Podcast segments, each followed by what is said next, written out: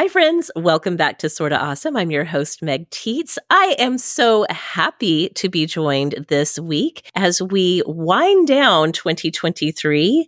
I'm so happy to be joined by my two dear friends and longtime co hosts, Kelly and Rebekah. Good morning, Kelly Gordon. How are you? Good morning. I'm good. I feel like, I don't know, Decembers are getting, in some ways, it's like you just know what's coming. Maybe I'm better prepared. Yeah but every year I'm like, oh, here it comes. And then like, I, I'm like, I'm laying all the groundwork, you know, I'm preparing, fortifying all of the things. And then it comes and I'm like, okay, all right, all right. Yeah. So here I am.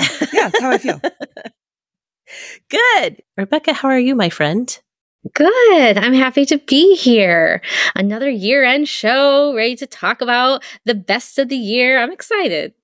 I'm excited too. There's there's a lot of best of to get to. You know, every year we like to end the year with a conversation about some of our bests from the year. Definitely talking about our favorite awesomes from the year, um, as well as our favorites in pop culture, what we loved listening to, reading, watching, all of those things. And we're going to close out the show with some reflections on what we've learned this year. So we have all kinds of year end goodness for you guys. So uh, go ahead and, you know, pour yourself a glass of champagne, maybe a little champagne brunch with us. a little mimosa. You can never say no to mimosa. That's right. That's right. As we close out 2023 today on Sorta Awesome.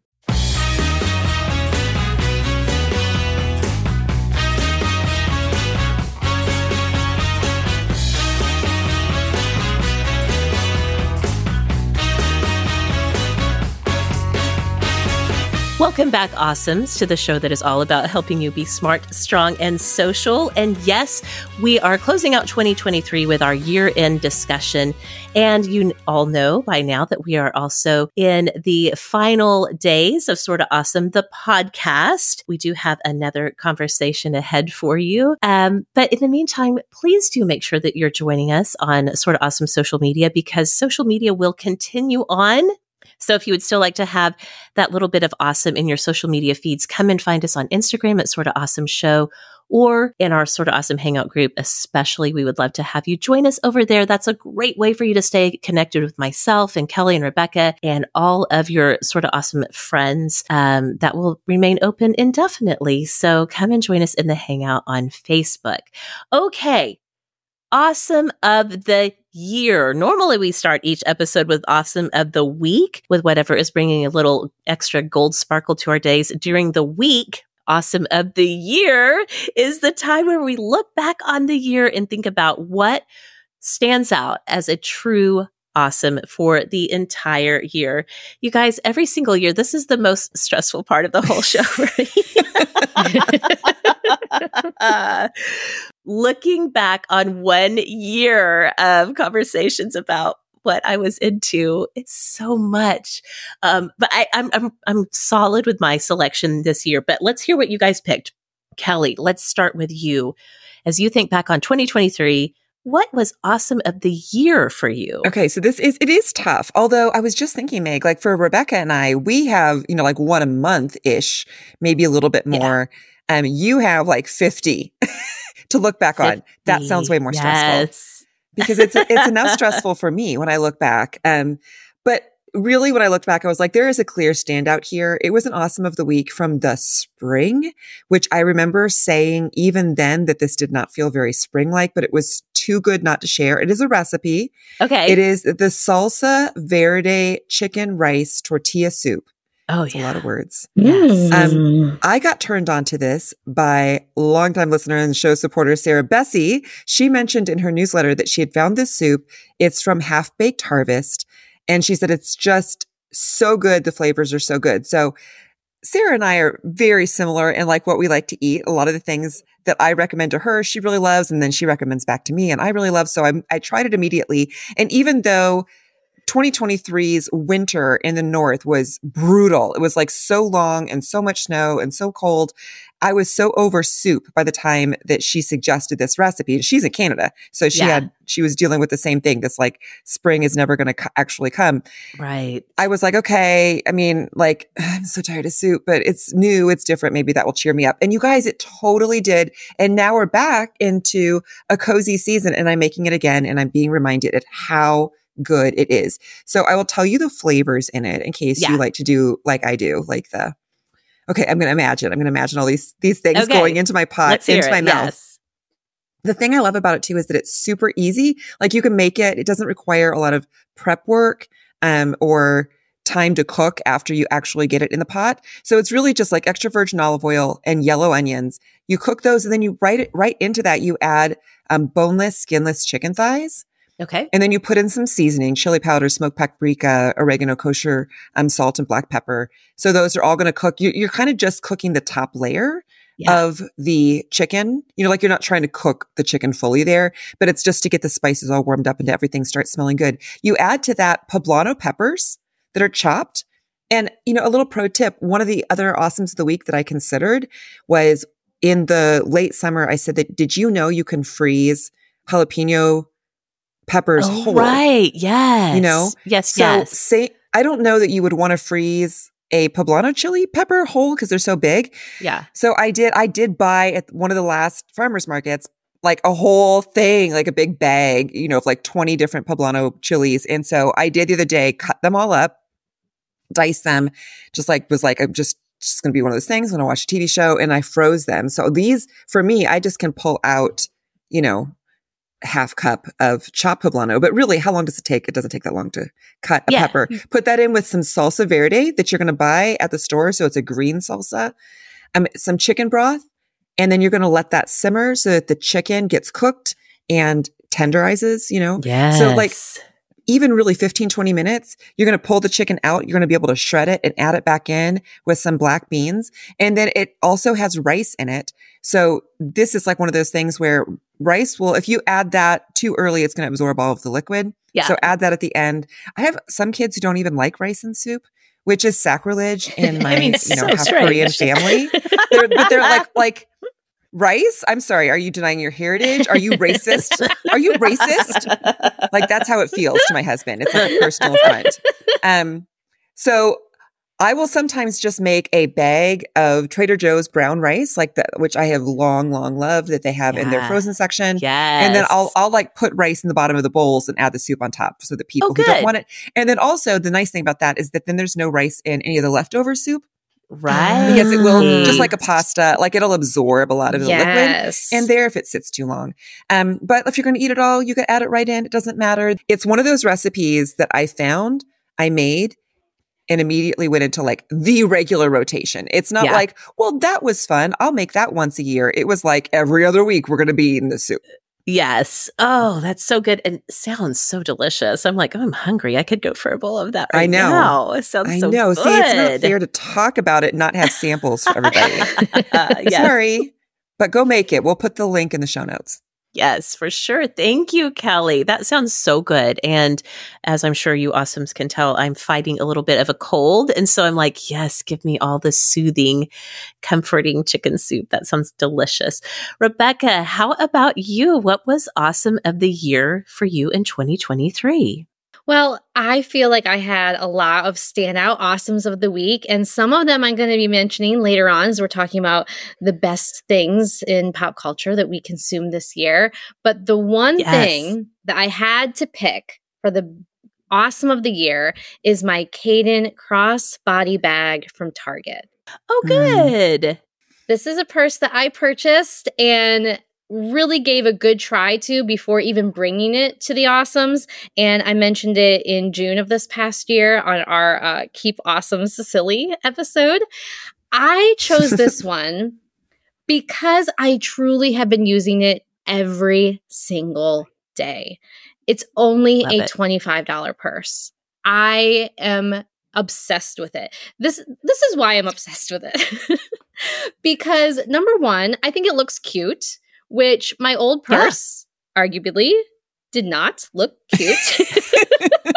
it was it was functional. It was function over form. Um, I wouldn't even say it was functional, Kelly. Like that's Oh, the crazy no. thing Okay. about my old purse. It was like a clutch and it it was just an odd shape. It was an odd color. It was an odd texture. My friends, I think, probably talked bad about me behind my back with this ugly purse that I used all the time. I mean, it just was. I'll, I'll have to share a picture. I think I have one somewhere before I threw it away. Um, it was terrible. And this is not terrible, which is like such an upgrade. Yay! Wait, wait, Yes. wait, wait, wait. This is this is your awesome of the year. This is not terrible. No, that's not the phrase. This is amazing. It's not terrible, you guys. You should you should try it. I'm just saying that for somebody who really uh, lacks fashion sense, this was like a go to win for me, like an easy win. I think anybody sure. would enjoy this style of purse. Maybe not for like all occasions, but for me, it's been working really well. And the best part is, is that it is functional in that I can put my Kindle in my purse. My old purse was not even big enough to hold a Kindle. So for me, that is why the Cayden Cross body bag from Target is my awesome of the year.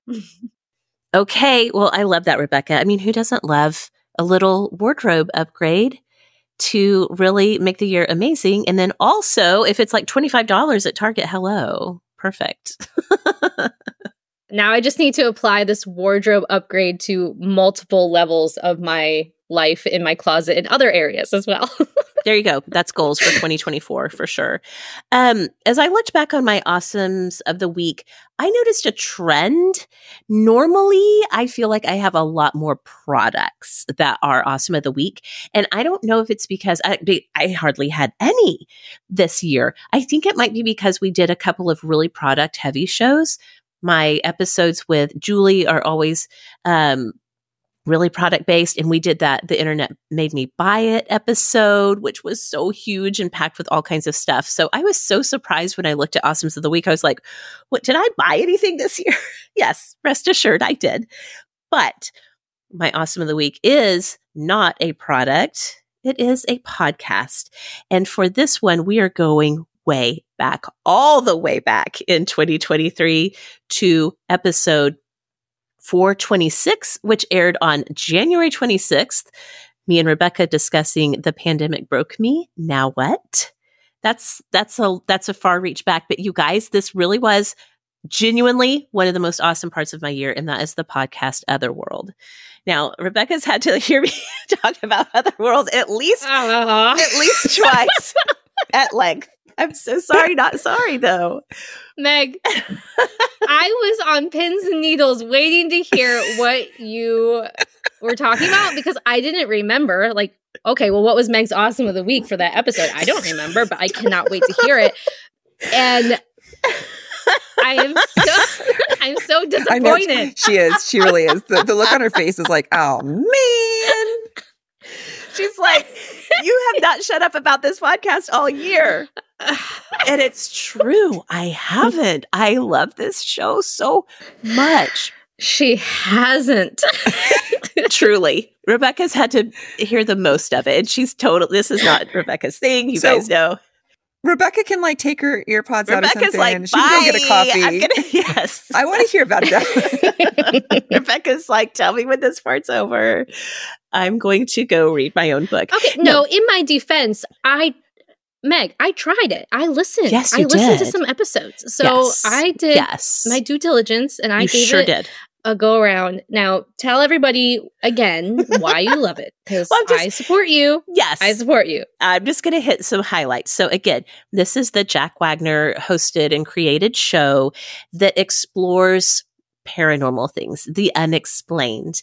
The thing that I love about this show so much and that I feel like makes it different from other podcasts in this genre is that it really focuses on the voices and the storytelling directly Mhm. from the people who experience these paranormal things. So, as opposed to hosts kind of recapping, retelling stories, which there's plenty of podcasts like this. I feel like this is one of the few that really highlights the voices and allows people to have the space to tell these really weird stories that happen to them. And for a lot of these people, it's these are stories from their lives that they would never tell anybody else. And yet they're telling thousands of people on microphone with Jack. Another thing I super love about Otherworld is it's not just ghost stories. When we think of paranormal, supernatural that's what comes to mind. There's two episodes that focus on people who have these missing time events. Episode nine, Over the Fence, and episode 13, The Lost Necklace. People have these experiences where they like wake up and they realize like hours and hours of their life are gone and they don't know what happened. That's weird, you guys. I want to know what happened. Um, it's called episode- a stroke. Genuinely, I also appreciate that one of the things that Jack does is he asks, like, could it have been some kind of a medical event that happened? Like, he always asks those follow up questions that, like, Kelly would have, like, okay, maybe you had a little. yeah. Little, I'm like uh, taking this with a very scientific brain. Yeah, yeah, yeah, exactly. I'm like, yes. like, not that there aren't things that we can't explain, but right. like usually there are explanations. We just don't yeah. know what they are yet. Exactly. Um, episodes 33 and 34, called The Uaris, are about this, this really chilling encounter with a big Bigfoot like creature. Episodes 22 and 23, The Ball of Light, it's about a woman who accidentally became this really incredibly um, perceptive like medium. She doesn't call herself a medium or a psychic, but she just like has these experiences where she like knows things about people. Also this year on Otherworld, there's a five part series telling the story of Eilish Poe, who's a woman who survived an attempted murder in a domestic violence situation. And there are definitely supernatural elements to that story, but Jack gives her all of the space and time to tell her whole story. It's like about so much more than the supernatural elements. And I just thought that was really profound. He, as a host, is the perfect combination of skeptic and believer. And I feel like through this whole year, we've gotten to follow along and go on this journey with him of coming to understand that there are so many things that we don't have answers for and he has an open mind about that and encourages open mindedness about it. But he also, as a producer of this show, really investigates and really vets, the stories that he chooses to spotlight because there are stories I'm sure he gets hundreds and hundreds of emails that do have, like Kelly intimated, like a rational explanation for what happened. And I feel like in that sense, it really builds trust with the audience. You know that if it's a story that he's highlighting and brought somebody on the show to tell, that it really is unexplained. Like there really isn't a rational explanation for this thing that happened. Production wise, I love this show so much. They do all their own original scoring. So there's original music in every episode. And having worked with people's stories the way I did when Laura and I, Laura Tremaine and I were creating Smartest Person in the Room, I know that there is such a craft to taking the raw material of somebody telling their story and kind of shaping it and shaving off pieces and molding it into a coherent story so that what happened to them really shines through and you're not distracted by just the raw experience of somebody getting on microphone and telling a story.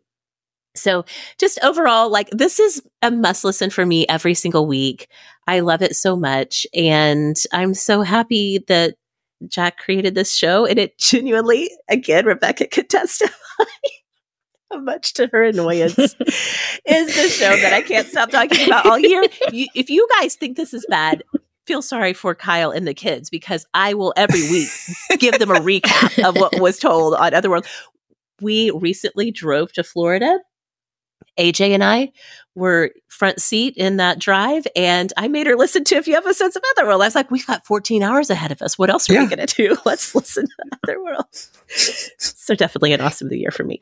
Okay, I have a follow up question. Yes, though, Meg, yes, because I remember when you originally brought this as your awesome of the week, you you were um a little. What am I trying to say? You you were not so impressed with one of the episodes that it was about gnomes. Oh yeah, and you were like, I don't need to listen to that yeah. one. Did you end up listening to the one I about did. gnomes? I did. I've listened to every single episode at least once. Um, I did, and there are definitely episodes where even I am skeptical. Like, I don't know about this. This is a little out there, even for me, and that's saying something. But again, I appreciate the storytelling of it all. So Otherworld Awesome of the Year for me. Okay. So we do have a tradition that at the end of every year, not only do we share our awesomes of the year with you, we want to hear what was awesome of the year in your life awesome. So again, make sure that you are in the hangout or connected with us on Instagram so we can hear all about the awesome of your year of your 2023, whether it was pop culture or a recipe or an app or a personal thing that happened. You know, we want to hear all about it. We have so much to talk about, so much ground to cover. We're going to cover our pop culture favorites from 2023 when we come right back. Hi, friends. As many of you know, we are big fans of Book of the Month here at Sorta Awesome. We've been talking about Book of the Month and how much we love their curation and discovery process for years here on the show. And this year in 2023, they completely changed my world when they started offering audiobooks. As I've said many times on Sorta Awesome, most of my reading gets done on audio. You know, Book of the Month is going to pick five to seven best new books for you to choose from, and their selections always focus on new and upcoming authors, which I super love and appreciate. And yes, it is so fun to get that blue box at the beginning of the month if I pick a print book. But this year, I really loved being able to get those same curated books in audio form. With Book of the Month audiobooks, you can choose, download, and listen to your book right in the Book of the Month app. So now you get two formats to choose from. You can get a hardcover or an audiobook each month. One of my favorite books of 2023 is Divine Rivals by Rebecca Ross, which I discovered and listened to right in the Book of the Month app. I cannot wait to see what 2024 will bring in discovering new audiobooks from Book of the Month. So, friends, this is a great time to go check out Book of the Month if you haven't before. Go to bookofthemonth.com to pick a book and join Book of the Month. And for a limited time, you can join and get that first book for just $5 with code for you. That's F O R Y O U. Again, it's a limited time offer. You can join and get that first book for just $5 with code for you at bookofthemonth.com. Okay, we are back in this week on Sorta Awesome. We are doing our year end review. We are reflecting back on all of the awesome from 2023. Let's talk pop culture. And Kelly, let's get things started with our favorite watches of the year. What topped the charts for you in things that you watched this year? I can't wait to hear all about it.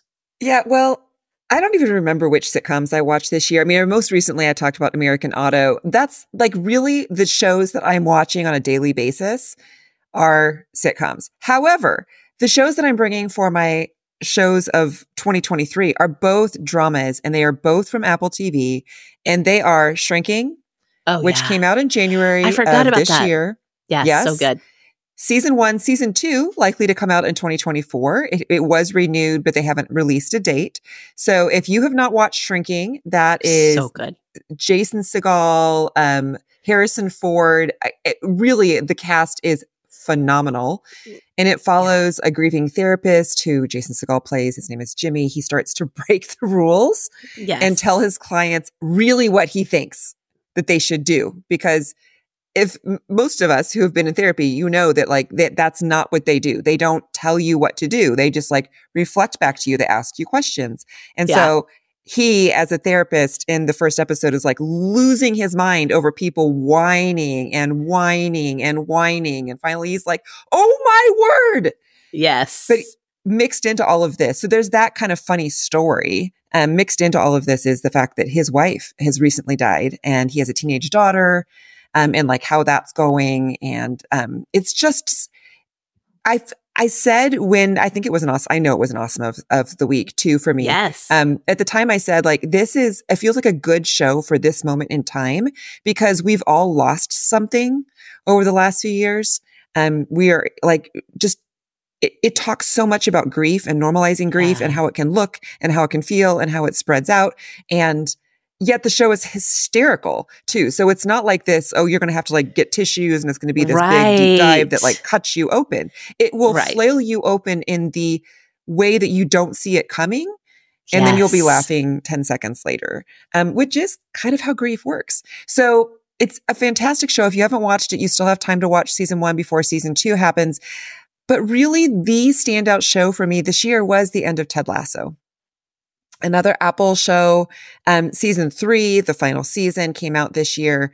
Um, I waited on it because I was like, oh, I know this is like the end. This is the end, end, end.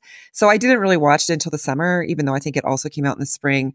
And you guys, I mean, I really don't think I have anything that I need to say about Ted Lasso. I think that it is a moment in cultural phenomenon. Um, it's just the most heartwarming story. The, the way they center kindness and relationship and hope, um, watching the character arcs as they change and grow. Um, it just, it, it undid me and remade me in a way that like the, I, I have learned lessons. In fact, I'm going to talk about some of them later, uh, like from Ted Lasso. And uh, the great thing is, is that because it had been so long, like I had watched season three this year. And as soon as I finished it, I was like, I am not done with this show. I am starting right back over. And like literally, I went back season one, episode one and hit play. And there are so many things that I had forgotten. See, the, the final episode for the show that came out this year has so many Easter eggs that harken back to the very oh, first one. So it was actually yeah. kind of a beautiful thing because you're like, look at the beautiful like arc and, and almost like a circle that they have like made here is they they've taken so many storylines and they even put a bow on it, even though most of us don't remember unless you've watched yeah. it all in like three days. You're binging the whole, all three seasons. It's just, it's one of those shows that both shows, lots of swearing. So if that bothers you, it's a Pass it's a shame it. because both shows have so much to offer yes. outside of the swearing. But they do swear a lot. There's certainly a lot of mention of sex. Um, but they're just wonderful, wonderful stories. I'm so glad to have lived at a time when this kind of television is being made. This is what I will always look back. And I'm I'm sure, even though they're not the sitcoms that I go to every day, these are the shows that have marked me and that I will continue to go back and watch the rest of my life. I love that. Oh, so good. So good. I forgot about shrinking and thank you for the heads up that another season is coming. That was so good. So great. So, so good. And it ended on a cliffhanger, which of course I'm not going to give away, but you know, you're like, oh, oh. Um, yeah. Um, so yeah, they, they were like pretty quickly, they said, yes, obviously we're picking up a season two, but yeah. like I said, they so haven't good. announced when it's going to come out. So hopefully in the next few weeks, we'll hear yes. when it's going to drop. Okay, thank you, Kelly. Love to hear it. Rebekah, how about you? What topped your list for watch this year? Well, I would say that the best thing that I watched this year was Jury Duty on Amazon Prime. Yes. This show was phenomenal. I made it my awesome of the week in episode 453. And if you have not yet watched it, I don't know what you're waiting for. Watch it over your like holiday break. Oh, it is yes. so bingeable. Yes. Um, the premise of the show is that we have Ronald Gladden, who is on jury duty, and he believes that everything is normal. He's walking into this jury selection process in his real ordinary life with other real ordinary strangers when in fact he's actually walking onto a set yep. and everyone around him is an actor. Uh-huh. They have planned for him, they have scripted moments for him, and they are improving moments with him. The entire thing is fake in a mind blowing way, except for Ron. Yep. It's it's insanity. It is innovative television. As Kelly is talking about like monumental historic TV, I this is also I think a monumental historic television moment. It is so innovative. It is the awkwardness and the silliness and the uncomfortableness of The Office at times. Yep. But it's but the guy's like real. Yes. and he doesn't know that it's fake. It was just so incredibly good. Um, that was the episode that I had Nate on with. Yeah. Me, and we had watched right. the show together, and it was so fun for the two of us to come together to bring that as our awesome of the week. Yes. Yeah. I watched it immediately after that and I loved it. It is perfect television. It's perfectly executed. I loved it so much. It was absolutely on my list too for this year. So, yay. Now, I will say another additional uh, best watch for me, kind of a surprise thing that I just did with my kids, is we watched season one of Traitors on Peacock. So, Traitors is a competition reality show. I think it's, I, I think it's like kind of part of like the CBS family, except maybe not because actually there's other cast members that are on it too. So they okay so they combine uh rea- past reality tv stars with some ordinary people non reality tv people. And i thought originally that it was maybe like cbs related because there's survivor people on there there's big brother people on there but there's also uh people from The Bachelor, people from like Real Housewives. So it is like a whole mix of people and they come together and they stay at a castle and they go through these challenges together to earn money for the pot the the the prize at the end Okay. and the thing is is that uh 3 of the people staying at the castle have been selected to be traitors. And the goal is for them to eliminate all of the traitors out of the game.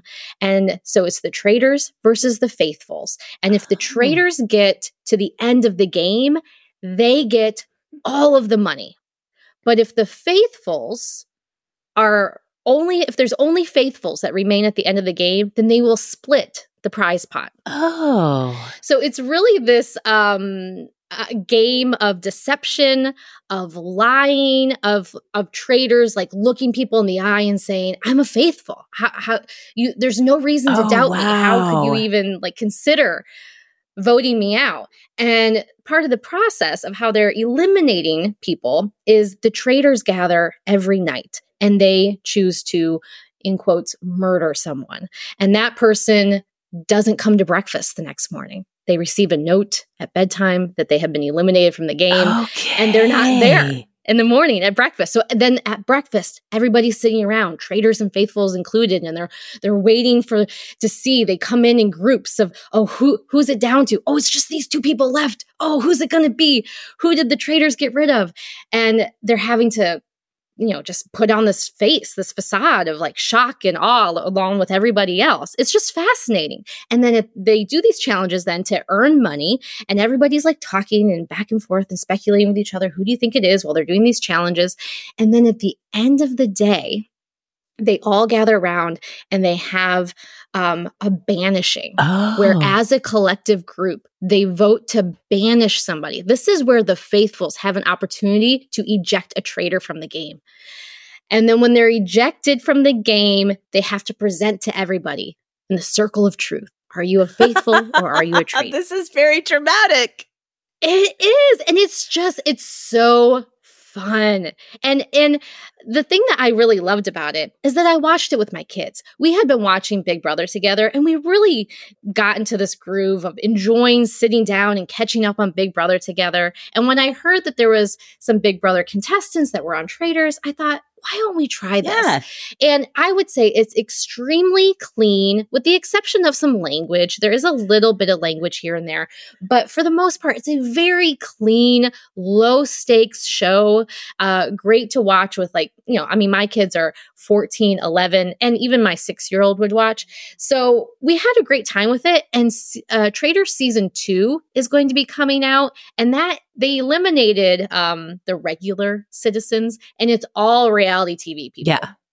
So there's probably somebody on there that you're going to know. And I'm looking forward to that in uh 2024. Sounds fantastic. I want to watch it with my kids too. And it as I was sounds just so stressful. I'm like over here cringing through both of your shows, Rebekah. It's so funny, like our taste. I love this show, like this year end shows though, because we all bring something Yes. so different to it. Like our Venn diagrams overlap, but when we come and bring our best of, they are like in their own individual their- spaces. their And I'm like, I, the whole time, both of Rebekah's shows, I'm like, that sounds miserable. I would never, ever, ever, ever, ever, ever, ever watch that. Ever, ever. It's like my skin is crawling, the uncomfortableness of it for me. And this is where I completely diverge from pop culture, like completely. Like I can barely handle watching clips of Great Great British Bake Off. Like I mean, I just Oh my gosh. I can't. So I don't watch reality TV, but that does sound so interesting, Rebekah. Like I can't do it, but I can see why. Like such a Yeah. good recommendation for so many families. Yes. And like you said, like just it's Yeah. because there's games like that that we play as families or, you know, like in school, Yeah. like that's, you know, the liar trader thing. And so it's Yes, just the yes. big version of it. It's like the big, big dramatic version of it. It's just, I'm so uncomfortable thinking about it. Well, for the record, I haven't watched either of the shows that you brought for your right. That's what I mean. watches either. That's what I mean. Like we're all and like, at that's point, interesting. you you you called it like so heartwarming, and I was like, ugh, I do not want heartwarming. That's you brilliant. want drama. You want suspense. You want the the I the do. traitory things. do. And I'm like, I don't want any of that. Okay, so Meg, can you bring us together, or are you going to go in a totally different direction still yet? I think I can bring all of us together with saying that my one of my number one watches of the year was the Barbie movie. Like Okay. I Oh, am so I'm so thankful for that movie. I find myself unironically saying, well, you know, it's like in the Barbie movie when, you know, da da da da. Like I cannot even believe what a perfect piece of American cinema that movie is. I think that having teenage daughters and watching that movie and just having those conversational connection points, like I just, it was so powerful and so meaningful to me. It was my awesome of the week at some point. I think it was over the summer. Um, I just loved it so much. And I think about it a lot, a lot. So there is that. Um, TV wise, I first of all, you you guys know me. I'm fully Enneagram Nine. When people are talking, I'm like, that sounds amazing. I can see why you would love that. I would totally watch that. I I know Kelly. Um, you and I both have enjoyed the show. Never have I ever Mhm. on Netflix. Season four, the final season came out this year. I loved it so much. All of I noticed as I was thinking about my favorites from TV, except for Jury Duty, which was brand new, and I agree with Rebekah, so innovative and so just like unexpected. I loved it so much, but everything else was like follow up seasons. So Never Have I Ever Mhm. season four, Heartstopper season two, I loved so much. I've rewatched multiple times. I did a lot of rewatching this year, as it turns out. My very favorite thing I watched is The Bear season two. I don't think either of you have watched The Bear. No, I mean I've seen I've seen clips of that too, and it stresses me out. no, I have It's not. very intense. As a recap, if you do not know, The Bear is about a family um, restaurant in Chicago.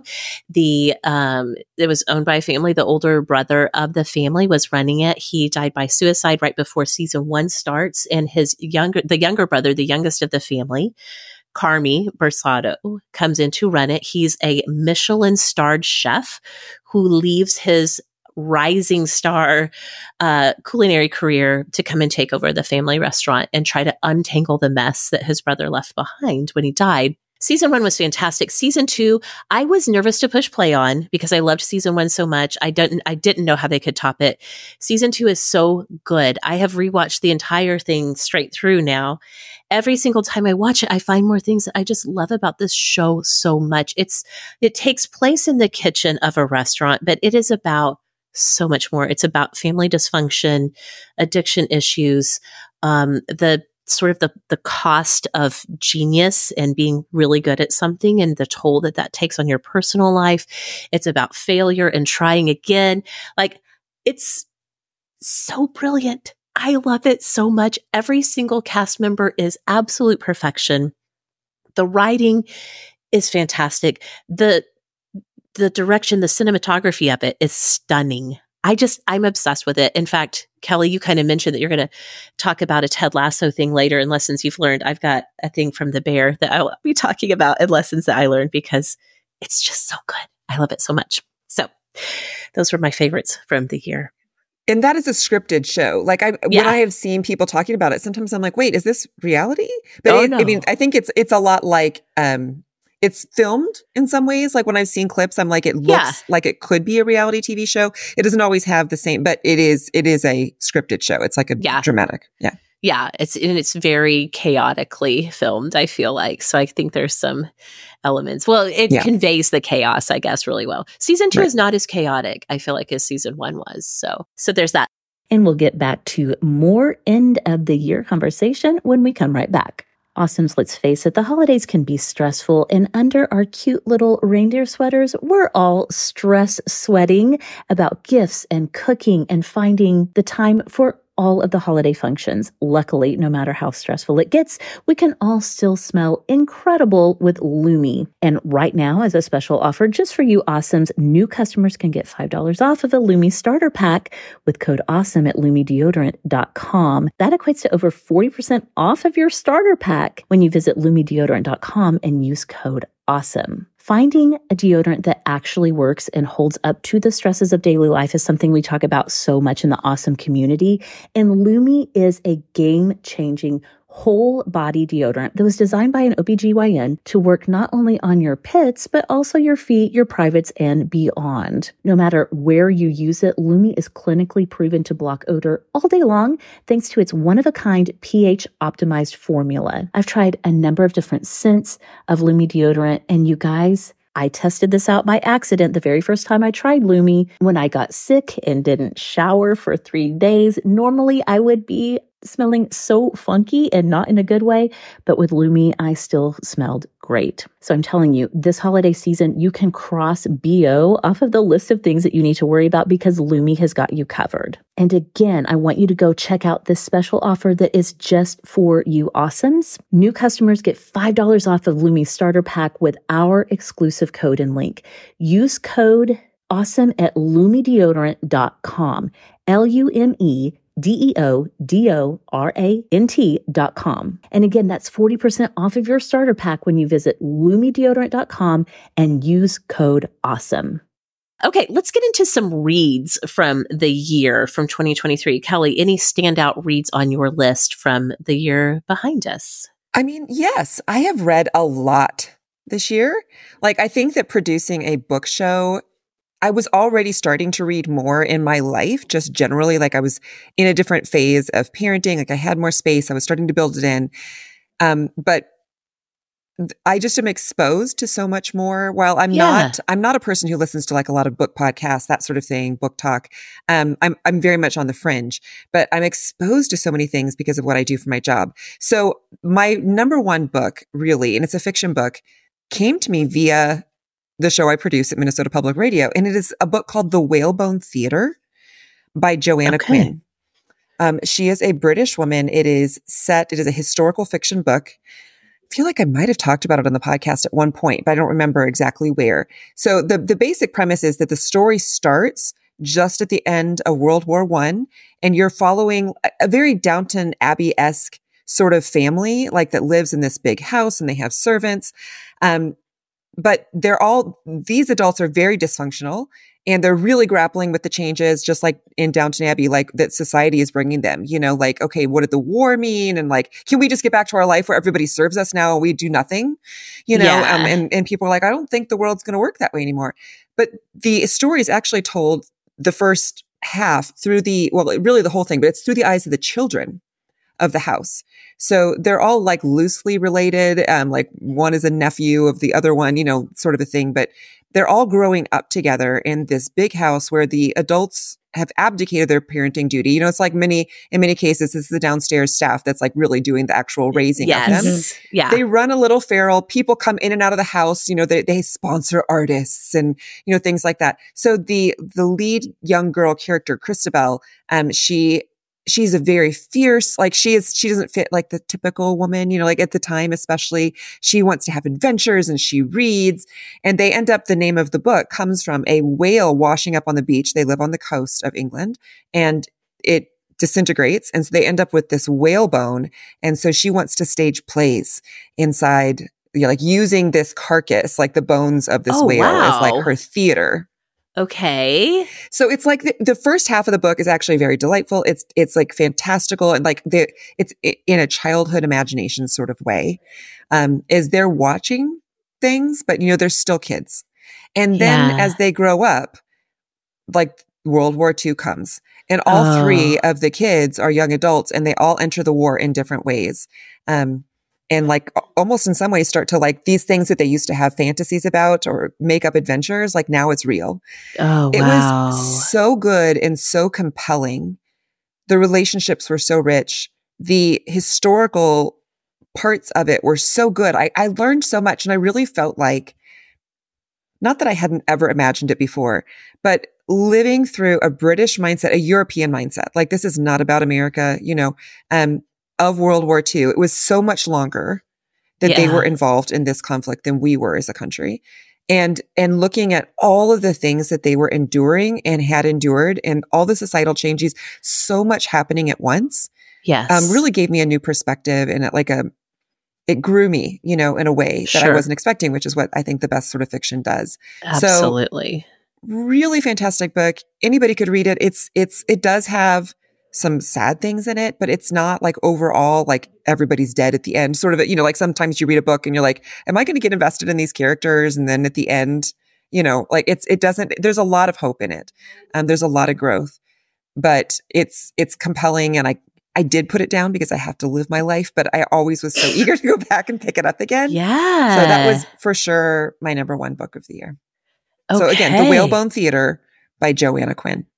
I don't I don't traditionally like World War II era literature. I just it's not my thing. But the way you're describing this and the family dynamic, it sounds absolutely fascinating. So I may have to pick it up. Thank you, Kelly. Rebekah, I know you were feeling a little angsty as we were thinking about reads from 2023 because you've also read a lot. she's she's read a lot, you guys. Rebekah has read a lot.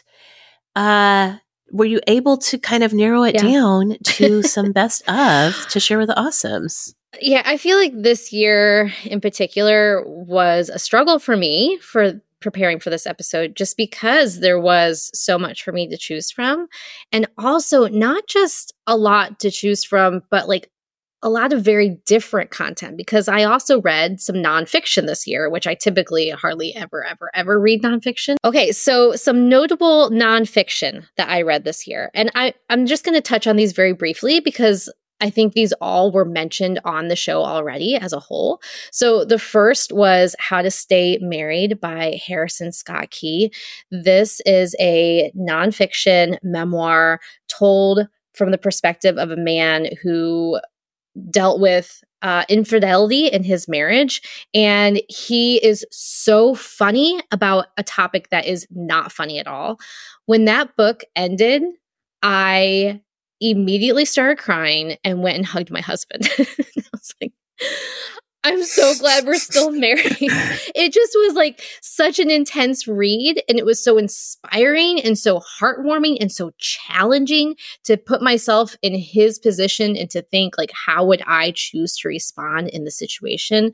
Um it was just it's a it's a book that I continued to think about even after I finished it. I know that Mindy mentioned it um already on the on the show. So I'll briefly move on to the Great Sex Rescue, Sheila's magnificent work that we dedicated an entire episode to. If you have not listened to the sex episode, um, highly recommend it. This book just really deconstructs everything that um, you may have been taught if you were living in a certain um, cultural environment, like I was as a as a kid, as a young married woman amazing absolutely amazing book. And then last was Caste by Isabel Wilkerson. This book really was very educational for me in looking at the way that the United States has set up its own sort of caste system when it comes to race in our country and that perhaps it's not even a racism issue that we have but a actual like caste system that we have uh, divided races into which is um, very disturbing. It was it was a, a, difficult but important read in, in my opinion. So those were books that i felt were really educational for me and inspiring and challenging and i'm glad that i read them and they were all five star nonfiction books which goodness sakes i never thought i would ever say that i have five star nonfiction books on my list because i am a passionate romance novel reader and this is just not what i am used to reading. So for my absolute best read of the year, um, in the fiction category, it was really hard to decide. I've ha- read some very good books, some that I've even mentioned on the show. I, I'm having a excellent reading moment with Trauma Bond. but I made that my awesome of the week for my best of Rebekah show. So I'm I'm not going to touch on that one here, but I am granting my best read of the year to Abby Jimenez and her book Yours Truly. Abby does such an amazing job at writing men who are obsessed with women in like a very healthy way. that sounds really bad, but in a very healthy way of just being head over heels for women. And her books always just like give me the literal tingles, butterflies in my stomach. Okay, so in the book Yours Truly, we have Bree and Jacob, and this is a workplace romance. They're both doctors. They uh Bree has been working at this hospital for a while and Jacob is new on the scene. They do not have a good first impression with each other. But what ends up happening is they start exchanging letters back and forth. Oh my goodness, I cannot I cannot get enough of epistolary in romance. It is just like one of my absolute favorite tropes. And so this slow burn relationship starts feel, uh, building between them through letters that they are writing back and forth to each other in the workplace. This book has fake dating. It has only one bed. And one of the best parts for me is that it also deals with uh, Jacob's anxiety. He really struggles with anxiety, and we see Bree being a support to him and a caregiver to him through this mental health issue that he's having in a way that we don't always see in romance. I think a lot of the times, what I tend to notice is men stepping in to support women and providing care for women, but it's not often the other way around. And so here we have Jacob, who is maybe being presented in in quotes I say weak, and Bree being able to be the one to build him up and to give him strength. I absolutely love this book it like I said, it gave me literal butterflies. Abby is just amazing at what she does, and um, she's winning my award for best read of the year. Okay, I'm so thankful that you picked the best of out of a year filled with great reading to share with us. Great selections as always. I always love to hear what you're reading, and I love the journey of a reader that we've gotten to experience in real time with Rebekah from the beginning of the show until now. I have to tell you guys, like confession, this was not the best reading year for me. I was doing all kinds of other pop culture things. Apparently, I was rewatching The Bear too many times. That's how it goes some years, though, for sure. Exactly. Stand out for me. I usually read a lot of nonfiction, and I really didn't this year. But of course, Laura Tremaine's The Life Council, the whole release around it, getting to read and getting to have her come and talk to us about it was lots of fun. I love that that book came out this year. Fiction wise, I'm just going to just briefly, I was looking through my Kindle library, my Audible library, all the libraries to remember what I read. I really genuinely loved Emily Henry's book, Happy Place. I know so many people loved it. It was great romance, but also I loved how Emily Henry crafts her characters and her stories so that you get a lot. It's so much more than romance.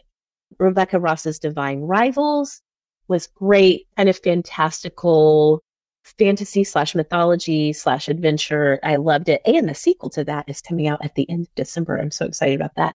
And then I know I talked about None of This Is True by Lisa Jewell, which was the thriller that takes place in the context of a podcast production. Again, that is well worth it. If you listen to any audiobook, that one is one that you really, I think, if you experience it on audio, it's just brilliantly done. I still think mm-hmm. about the ending of that book from time to time because it was quite puzzling. So, just a great book. Okay, more end of the year talk with me, Kelly, and Rebekah when we come right back. Friends, as 2023 wraps up and we head into 2024, you might be thinking about how can I elevate dinners in a healthy way in the new year? And for the answer to that, I'm going to send you straight to Green Chef. Green Chef is the number one meal kit for eating clean. And you can let Green Chef take the work out of eating clean this holiday season and beyond with chef crafted, nutritionist approved recipes featuring fresh ingredients with nothing artificial. That means you can nourish yourself and your family all holiday season long by choosing from over 80 weekly options that change every week, featuring delicious, nutritionist approved recipes. And you can mix and match your meals to meet your lifestyle needs, including quick and easy meals, protein packed, calorie smart, Mediterranean, keto, gluten free, and plant based. And this is so awesome. You don't have to lose track of healthy eating habits during the holidays because every Green Chef customer gets a free session with one of their registered dietitians who can walk you through how to make clean eating work for you. Not only are they healthy, but even my picky eaters love meals like the maple butternut squash risotto and the sriracha tamari beef bowls. To make healthy eating even easier this holiday season and in the new year, go to greenchef.com slash 60 awesome and use code 60 awesome to get 60% off plus 20% off of your next two months. Again, that is greenchef.com slash 60, the number 60 awesome, and use code 60 awesome to get 60% off. Plus you're going to get 20% off of your next two months. greenchef.com slash 60 awesome. All right, let's go ahead and talk about some of our listens from 2023, whether it was, you know, music, podcasts, YouTube, whatever. I fully believe that paying for the YouTube premium subscription is still worth it if you or your family watches a lot of YouTube because you don't have to deal with ads and you can listen to things in the background, which I find myself doing a lot. You can like put it on background on your phone, is what I'm saying. So let's talk listens, Kelly. What tops your list for the best listens of 2023 for you? Okay, so I'm actually bringing a podcast, and it's funny because I never talked about this in my awesomeness of the week, but I could have, and I certainly talked about it in the hangout sometimes. And I promise I'm going to say this as a disclosure, like to be upfront. This is a podcast that is produced by the company that I work for, like the parent company. It's yeah. APM, American Public Media's Sold the Story podcast. Oh, yeah. Yeah. So this podcast actually came out, I think, in 2022. So it didn't come out in this year, but I listened to it this year. Um, yeah. I think a lot of people did because it picked up steam. This is a podcast. It is, you know, like a lot of journalism sort of podcasts. It's a investigative story. So it's just the one season. It's really doing a deep dive into how teaching kids in America to read went so wrong. So yeah. It's basically saying that for a generation, we have known what works and what doesn't. But this other curriculum that we now know does not work was so powerful in schools and school districts and had so much sway that you had to teach it that way. And it was right. not using phonics, basically. Like right. that's kind of the story is this other method that came into schools in like the 70s and the 80s was like, let's just do word repetition. Or what can you infer the meaning from looking at pictures and these oh. sorts of oh. things? But as a result, America's reading scores have gone really, they're dismal. They're dismal with the rest of the world. And we have lots of people who are like, I went to the whole school system and I can't read. Like yeah. I'm trying to figure out words because I was never really taught how to read. So this podcast talks about like the curriculum, like how it got here. It talks to the players involved. It talks to people like who can't read. Like the most yeah. impactful story was a veteran who was in the Vietnam War and could not read. And he mm. ended up in a hospital, like with somebody, a dying soldier. And the soldier said, Can you just write down a letter to my mom? And he couldn't. He couldn't do it. So he said, I just pretended to write and then he died. Oh, it was devastating, like therapy, you know, like that's yeah. marked his life. So as like a 50 year old man, he's finally learning to read.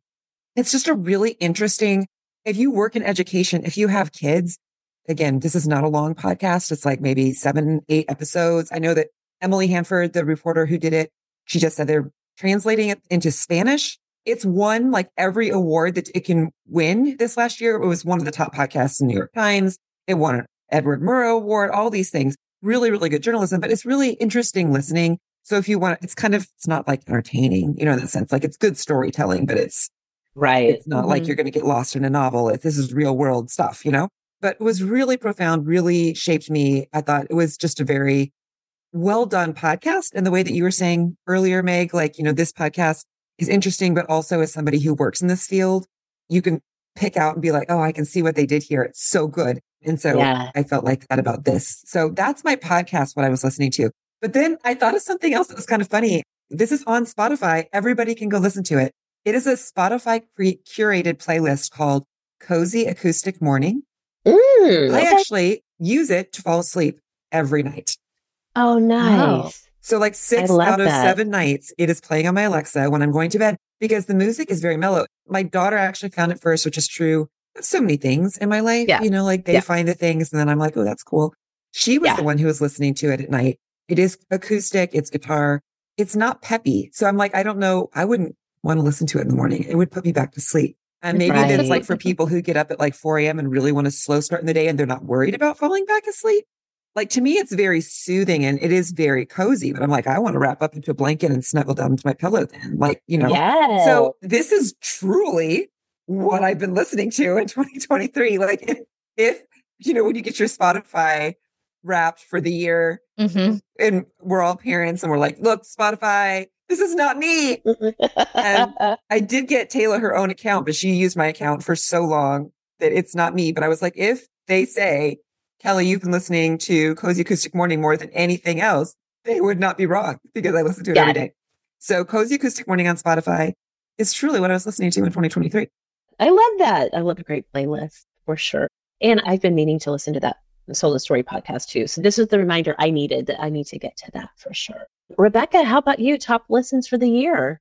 Well, I have not done as much listening of music or podcasts this year as I have other years because I've been increasing my audiobook listens. Yeah, right. You know, there's a finite amount of time that we can listen yeah. to things. And I kind of had to shuffle some things around. So when I looked back at my awesomes of the week for the whole year, I did not name a single podcast as my awesome oh, of the week. Wow, that's different. Yeah. That is different. But I did talk about Nick Viall and his book, Don't Text Your Ex Happy Birthday.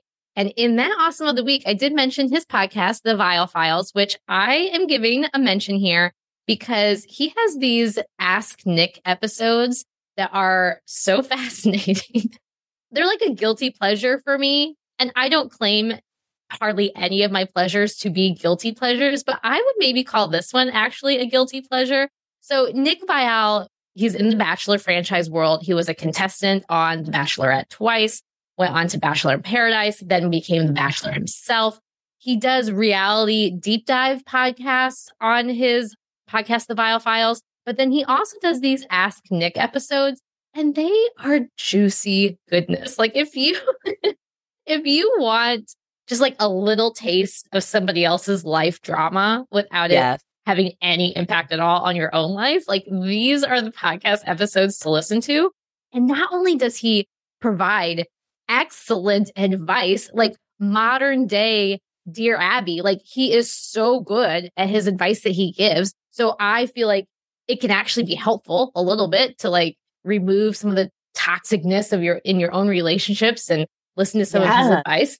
But then he goes on to do these follow up update episodes, which is the best because then, you know, you get so invested in this story, in this relationship, and you're like, oh, I'm dying to hear what happens. Do they take the advice? What happens?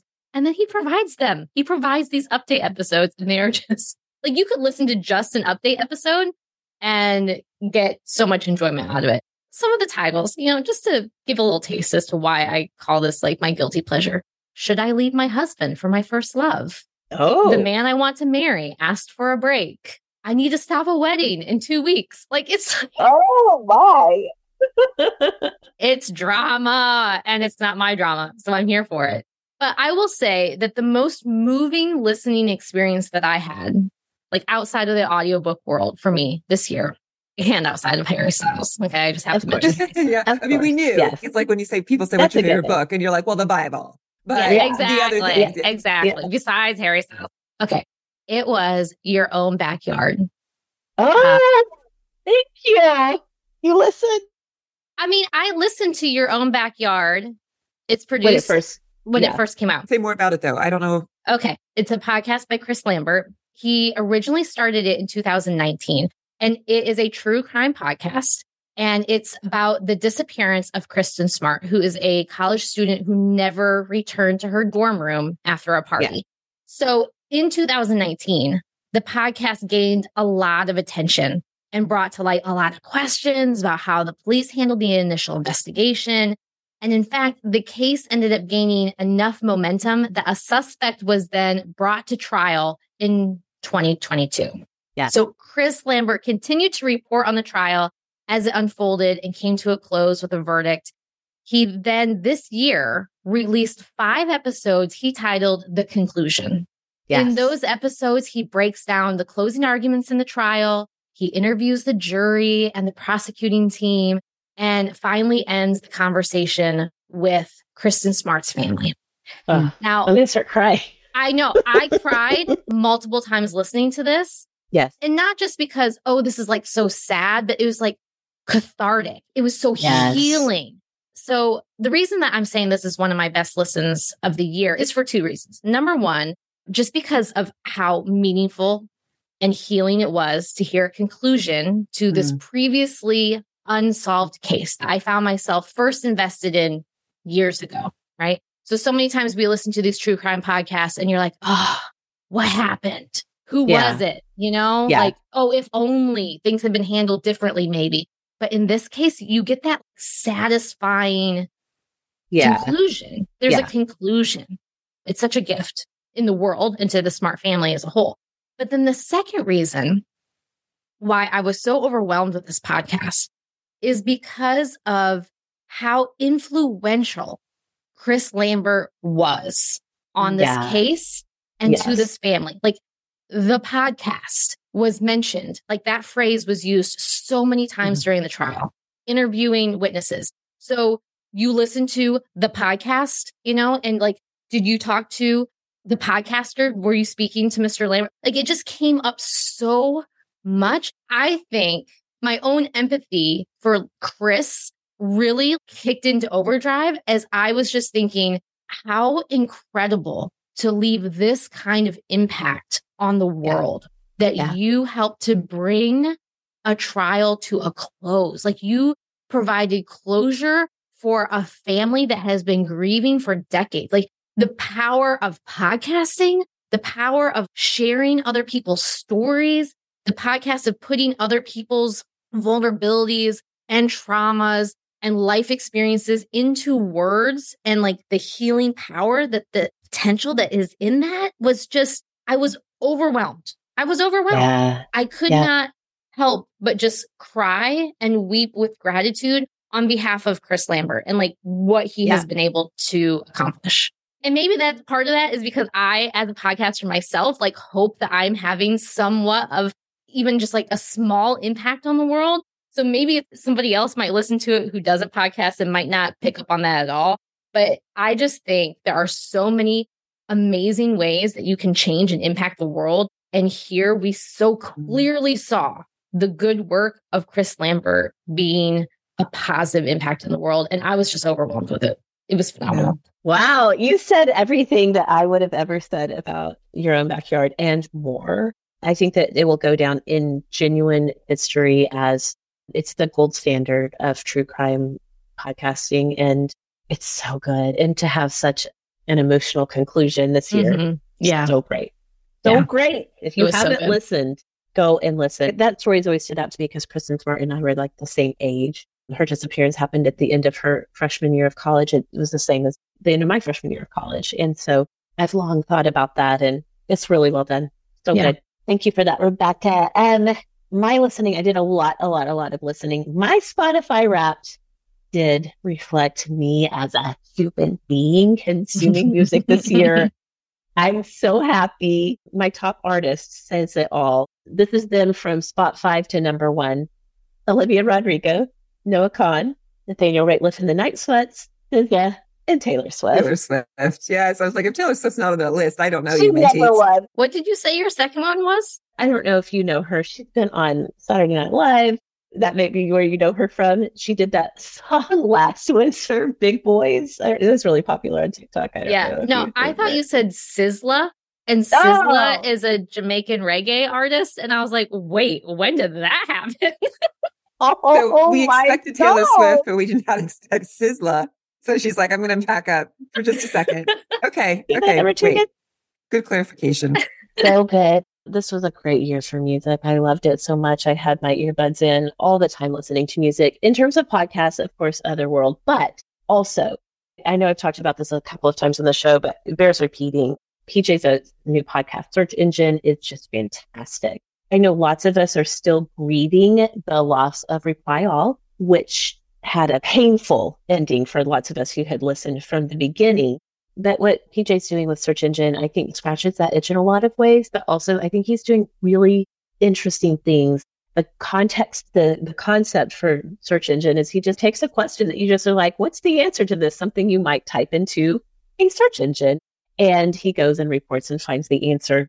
One of the first episodes I told you all about was, and I think it might be the first episode, is wait, should I not be drinking airplane coffee? Which I do think that is so good.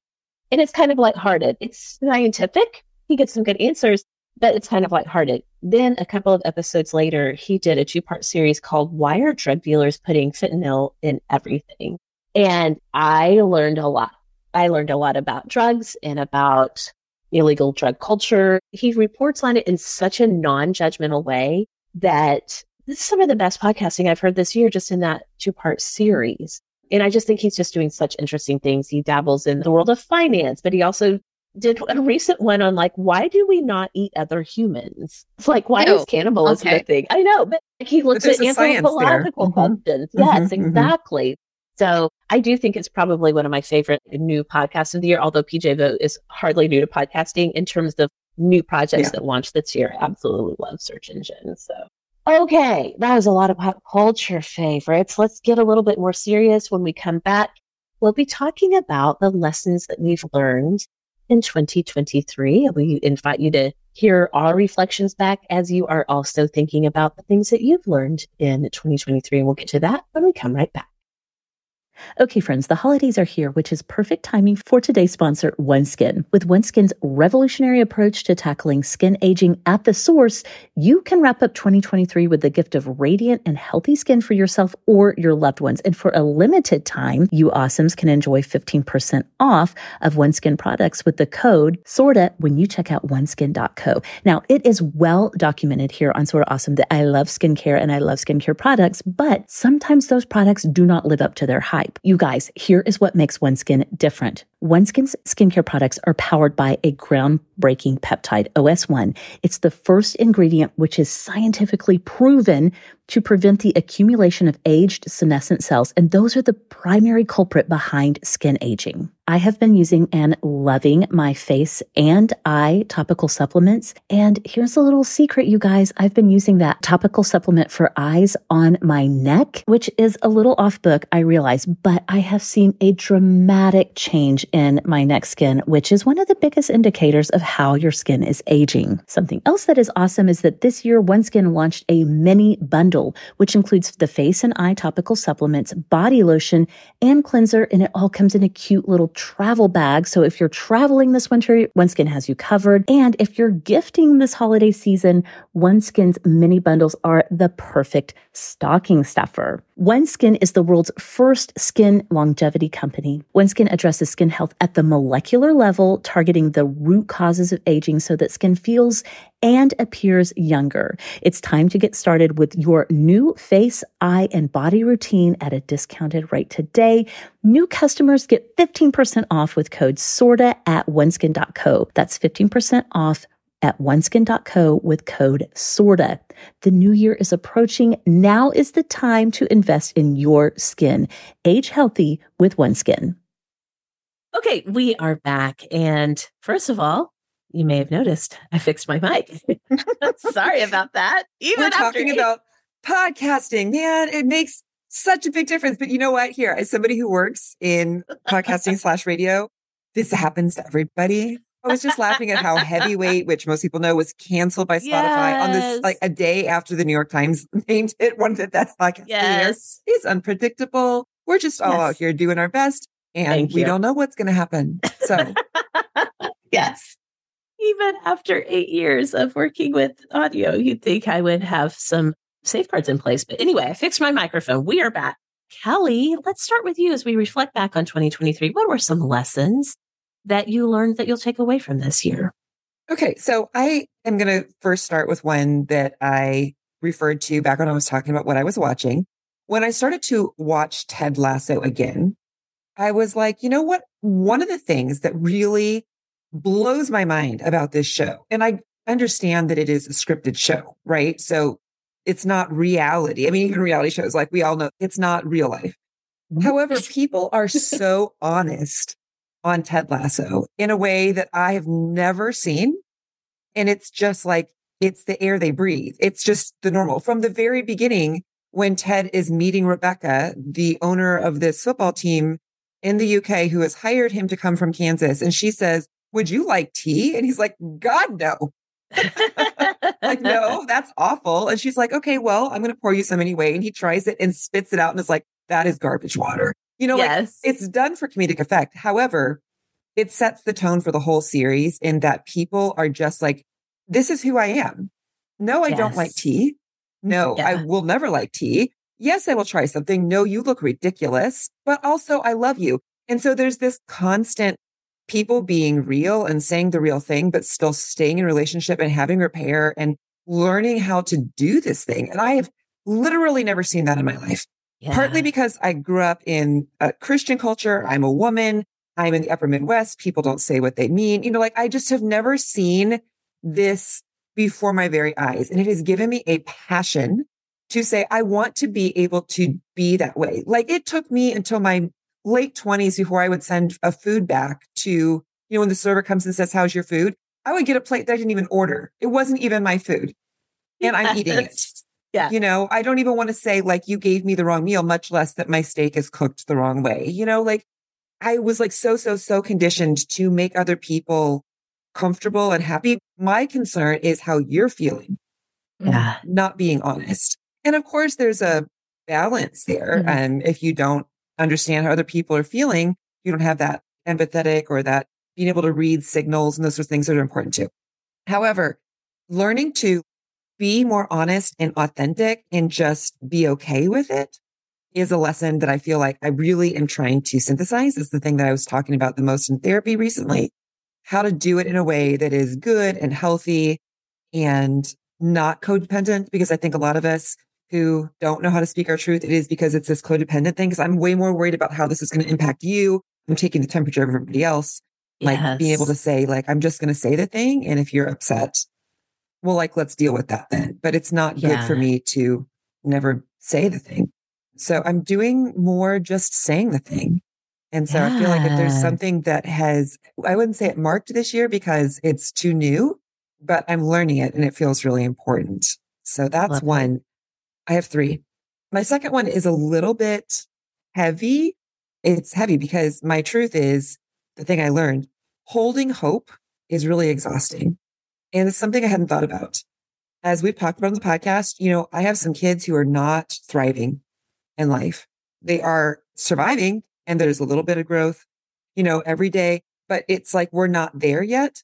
And that's just one example of other things too in my life where I am holding out hope for something that I believe could happen, will happen, will be good in the future, but we are not there yet. And I don't get to control it. Mm-hmm. Yes. Yeah. Mm-hmm. So it occurred to me as I was talking to the friend who's also in a very hard season that just being the kind of person who I am, partly, but also where I'm not really struggling, I'm watching people I love struggle. Yeah. Holding that hope for them, being like, I know it's not always going to be this way. I want to believe it's not always going to be this way. I know you can make better choices. I know it's going to be better in the future like the idea one day I thought, what if I didn't have to do that? You know, like what if my circumstances were like some of my friends who like their kids are just like thriving and they're going to college and they're getting married. And I'm like, I can't imagine how much lighter that would feel. Yeah. I'm so used to it being my journey. Right. And it's okay. This is my journey, you know, and other people, they have their own hard things that they're carrying. But yeah. it was just this acknowledgement of, oh, I mean, so many times as women, I talk to people and they're like, I just don't know why I'm so tired or I can't get it together or I'm not very productive or I come home. And it's like, we just don't even know all the things that we're carrying. We don't, yeah. we're not always very good assessors oh, yeah. our own backpack. So it was like a way of me acknowledging it and then also being able to offer grace to myself and to other people to say yeah. like this work, this invisible work that is just mine because it is my journey can also be really exhausting. And that's, again, it's okay. It's just a matter of saying, maybe that's partly why I need extra grace and why I need to make sure I give it to other people. So that's my second lesson. My third one is the lighter of the two. is just being really convinced this year how much we need more awe in our lives. Yeah. Yes. So, two books I read this year, there's actually been a plethora of them that have come out. The very first one, and a really good one, is just called Awe. It's by a sociologist at Berkeley. His name is Dacher Keltner. I'll put a link in the show notes. He is the number one researcher, TED talker on the subject of awe as an emotion. And basically his thesis is just that we squash it. We don't have moments of awe anymore because we know we can rationalize things or we just don't look for it. We're in every day. And like how as a human, we need this so much and what it does to our psyches and to our communities when we have shared moments of awe or awe ourselves. And so I was Yeah. looking around, like even at our own family, I'm like, where are those moments of awe? Or am I, again, like it's not necessarily my job, but I kind of view it as my job to say, like, how can I create more opportunities for us to have moments of, you know, and it doesn't always have to be like, well, we need to travel to the Grand Canyon and stand on the edge. Like, Right. Yeah. But what are the things in the everyday? And Dacher talks about the different types of awe that people across cultures talk about. There was also a book by a woman who I love. She's a great writer, Katherine May. She wrote a book on awe this year too. She wrote a book called Wintering that I think I know I've talked Yes. about on the podcast Yes. before. She writes about awe in many of the same concepts, but like in a much more poetic way, where Dacher is, he's a scientist. So he's like writing about it in this like TED talk sort of way, you know, Yeah. hear the things we know and learn and have researched about it.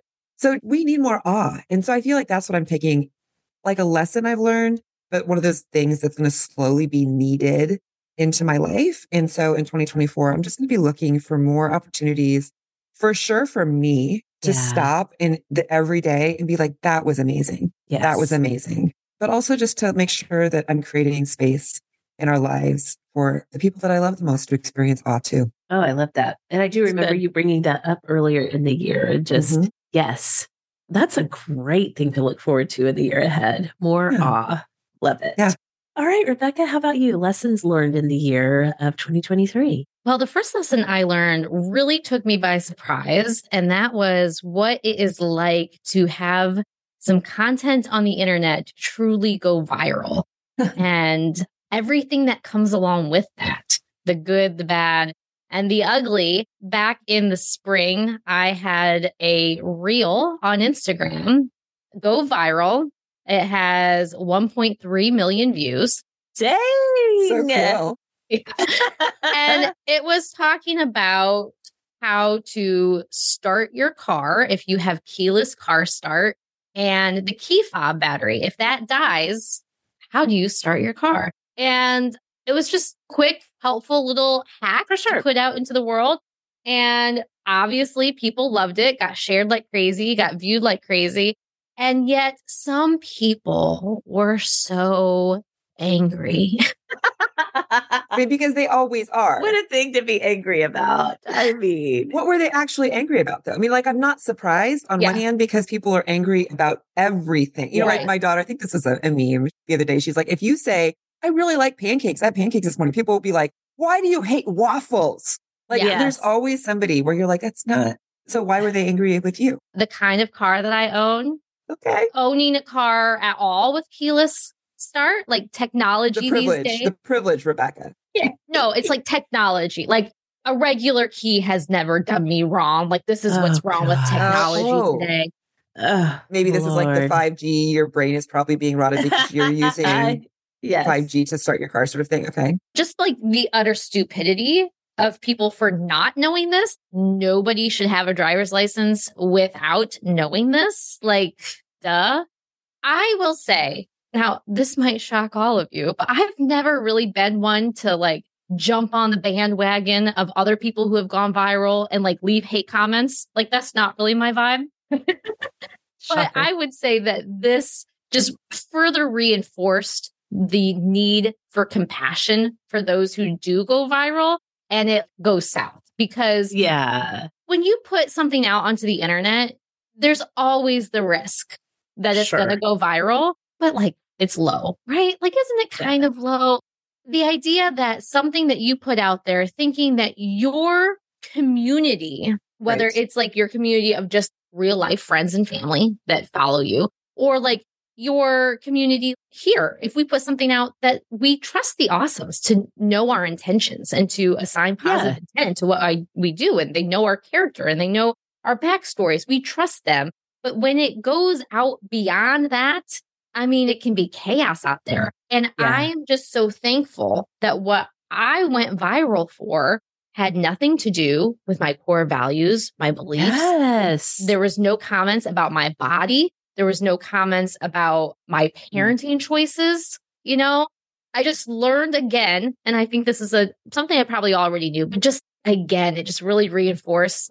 Man, the internet is a wild place, and yeah. we should just be giving people grace. You know, like yeah. yes. you don't like something, just scroll on by. Let's just scroll on by. Give people some yes. grace. Scroll on by. See, we even have a theme song for it. So I also learned a lot about my reading life this year as I have been aiming to read a hundred books this year. I have learned that reading goals are really just stupid ways to enforce stress on myself unnecessarily. You know, like that website where you can bet money on yourself for something? You set a goal oh. for yourself oh. and you put money down, and other people do too. Like it starts at the beginning of a month or the beginning of a year or something. And if you meet yeah. your goal, you get your money back. If you don't, you lose your money. And everybody whose money is lost goes into the people who met their goal and it's split between. What?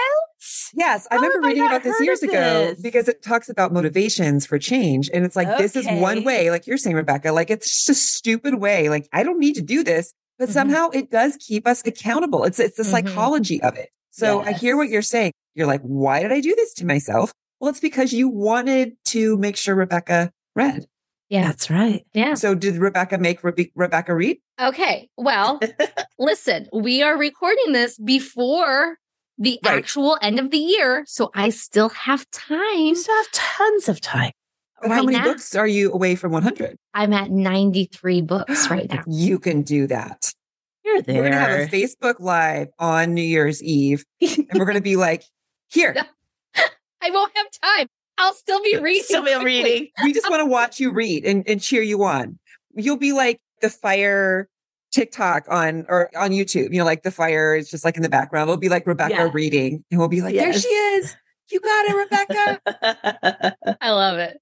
Well, okay. So I have learned that I really do enjoy nonfiction, but in audio format. Hmm. So I have Excellent. read more than ever this year, but like every single nonfiction book that I've read has been in audio. And yeah. I think the reason why is because, you know, I can like multitask, I can mm-hmm. listen. I enjoy podcasts right. that are not like based in fiction, right? Yeah. Yeah. It's like a podcast. Yes. Like a podcast. So yeah. I have found some really good nonfiction books that I've loved. And I think the key is that I need to listen to it in audio. If I listen to it or if I've tried to oh. read it, what I mm-hmm. want to do when I'm reading is I want to escape into a story. I don't want to learn yeah. anything. Yeah. I don't want to be inspired. I just want escape. I want that to be like my downtime. And I feel like nonfiction, while it can be entertaining, it isn't always. I don't want to read it. I want to listen to it which is also yeah. reading, but you know what I mean. Really good lesson. Like a really yeah. good thing to realize about yourself. Like, okay, mm-hmm. so that yeah. book, uh, okay, Awe mm-hmm. by Dr. Yes. Keltner, you yes. could listen to that. I would never, would never pick up that print book. I would mm-hmm. never pick it up. Yeah. That's another thing I've learned is that I don't like reading in print either. I really like reading on my Kindle. Yes. Out of the 93 books I have finished so far this year, only five were in print. Wow. Okay. I get that. I don't hardly ever read in print either. So I'm tracking with you. So it's been a good reading year for me. It's been a lot of fun. It's been stressful, but I really think I'm going to get there and I'm very excited. Another thing that I learned this year is that I need to be just as careful about negative self talk about my house as I am mm. about my body and like oh, me wow. as a person. Okay. I was going through a season and I'm still kind of trudging through it a little bit where I had a lot of negative things to say about my house, about things that needed to be repaired, about things that needed to be updated, about my inability to do home decor stuff the way that I see other people do. I just had so much that I was walking through my day and I was just saying negative things. Mm. This is a mm. mess. This isn't clean. This doesn't look good. This needs to be updated. This carpet is disgusting, needs to be replaced. This repair needs to be done. It was just overwhelming. We've been working on some repairs. We've been working towards some remodeling, but also I've been working on just not being so negative about where I yeah. live because yeah. it's also so relative. Do you know how yeah. blessed I am? Do you know how fortunate I am? Do you know how privileged I am to be in this house of this size? It's not even like a massive house, but it's a great house. Like I have so much the key for me, the moment that I realized what I was doing and how messed up I was about the way that I was talking about my house in my head was when one of Noah's friends came over to hang out and play. And the mom walked in to pick up her son. And the first words out of her mouth was, Oh, it's nice in here. And I was like, In here? In here? It's nice in here? And I was like, Oh, yeah, Rebekah, it is actually nice in here. It is nice in here. It's a warm house. It's a comfortable house. It is a nice house. Yes, there's things that you can improve. There's repairs that need to be done, but it's a nice house. Why are you talking so bad about your house in your head? Yeah. Oh, it's a cycle that I can get into and it's not healthy if I'm doing it about me, about my body, about the way that my brain works. And it's not helpful for me to do it about my house. So I'm learning it mm. and I'm still learning it, but I'm getting there. I like my house. It's a nice house. Okay the last thing that I learned I need to declutter my underwear drawer. okay. Apparently, I have an excess of underwear. Apparently, I have mastered acquiring new underwear and have not yet learned to throw out the old underwear. So it has been brought to my attention that I own an insane amount of underwear, and it is time for me to declutter that underwear drawer. if you feel like this is coming out of left field, then you need to go listen to the best of Rebekah episode where we have some accidental confessions. And mine, apparently, the internet has spoken, and I am the one who is wrong. So yeah, that's it. I haven't done it yet. That's a goal for January. I will declutter my underwear. Yes. I love it. Okay. That's fascinating and very grown up of you to be like, you know what? I hear you, universe speaking to me through the internet. I'm delighted. I was not expecting that to be odd lessons learned in 2023. I mean, some of them are very old, Meg. oh, we talked about that. I do yes, remember. Yes. yes. Okay. These are also good. Mine are extremely interconnected, and there's really just two things. Because I think back on the year, well, maybe there's three. Let's see. I guess one of them that I can say briefly, and they actually are all interconnected. Okay. In typical ENFP nature, everything's connected, right? The first one is I've been on social media so, so, so little in this last quarter of the year. And I'm going to say this with love and care and caution because I do not want it to sound judgmental in any way. And I know this is always a tricky thing. We're talking about how we use our phones and people, you know, have feelings about it. But you guys, I've not been this happy in a long time. I feel so connected to just being in the present, in the moment, in the now. And I didn't realize how disconnected I was until I took that time and space. And I'm not saying I'm like leaving social media forever or anything like that. Maybe it's just like a new way of thinking about it, a new way of doing it that doesn't feel so consuming. But it feels like my life feels so much simpler and so much less complicated. So that was an unexpected thing that I was not anticipating happening but it's been interesting to take note of. It's almost like, oh my gosh, I actually do have so much time when I'm not on social media. Okay. The bigger lessons have to do with the first one I want to say is adventure can never happen when you're in your comfort zone. Adventure only happens outside of your comfort zone. And I started thinking about this in June when I brought Daisy here to Tallahassee because that's where we are now, you guys. Our family is in all together in Tallahassee, Florida. When I first brought Daisy here, we were driving through town and she was talking about something that a base instructor had said to her at camp one time. And it had something to do with just reframing the stressful moments in your life as adventure. And we talked about that. And I was like, that's really kind of profound. I, I really kind of like that. And so for like the second half of this whole year, I really have found myself coming back to that idea of like, what if this wasn't stressful? What if this wasn't feeling out of control? What if this was an adventure and kind of that whole thing of do it for the plot?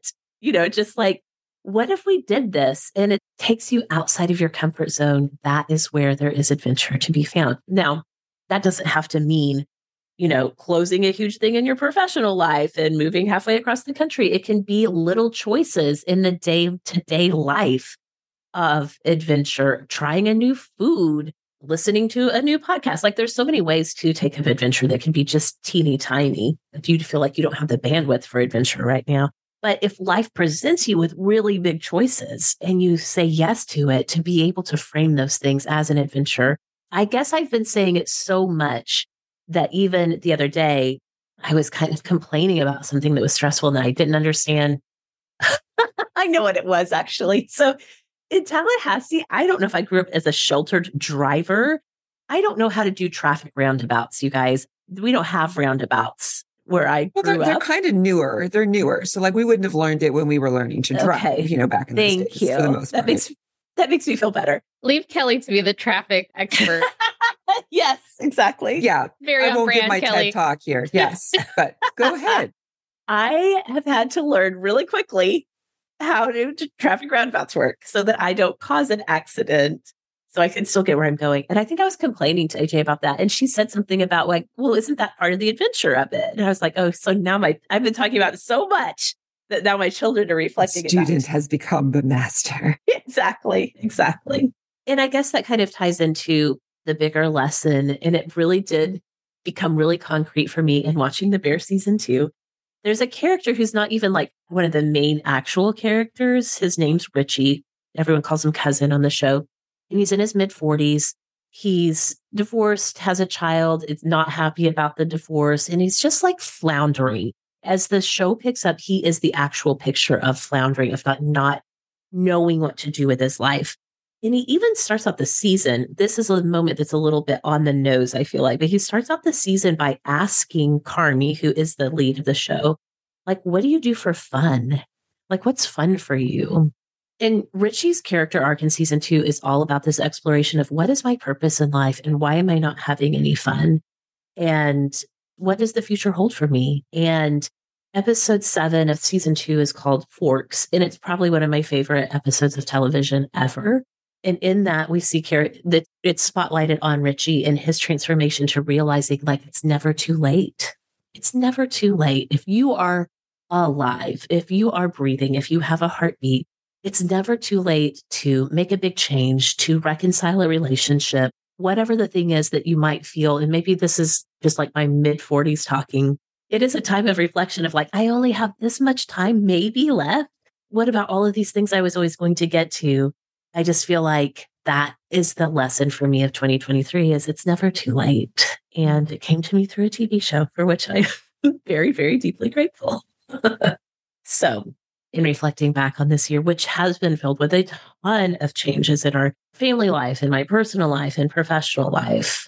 I feel like, okay, I think this is going to be a year, the things that have happened this year, I'll still be learning from, learning about, learning, you know, gleaning stuff from it for a long time. But as I sit here right now, as this year comes to a close, look at it as an adventure and it's never too late are the things I'm going to be taking away for sure. So all right. Awesome. So like I said, we love to hear what you are reflecting back on. So please make sure you come and find us on social media to tell us about that.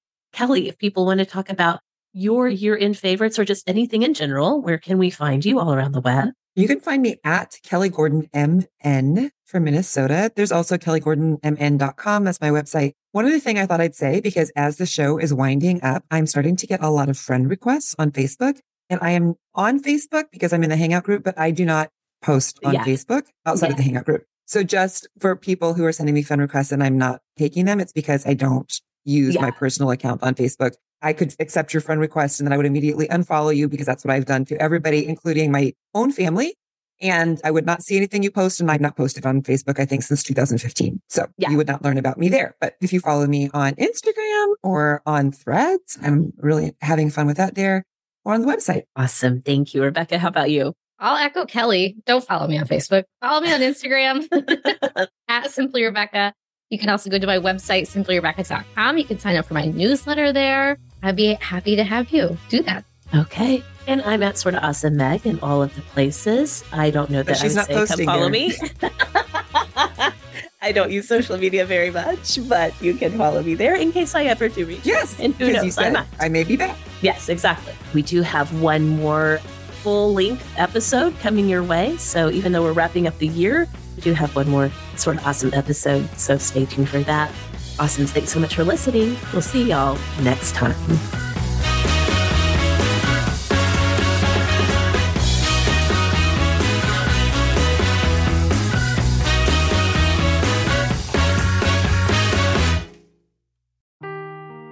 Seeking the truth never gets old. Introducing June's Journey, the free to play mobile game that will immerse you in a thrilling murder mystery.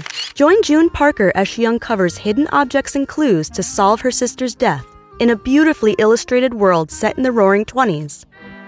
With new chapters added every week, the excitement never ends. Download June's Journey now on your Android or iOS device or play on PC through Facebook Games.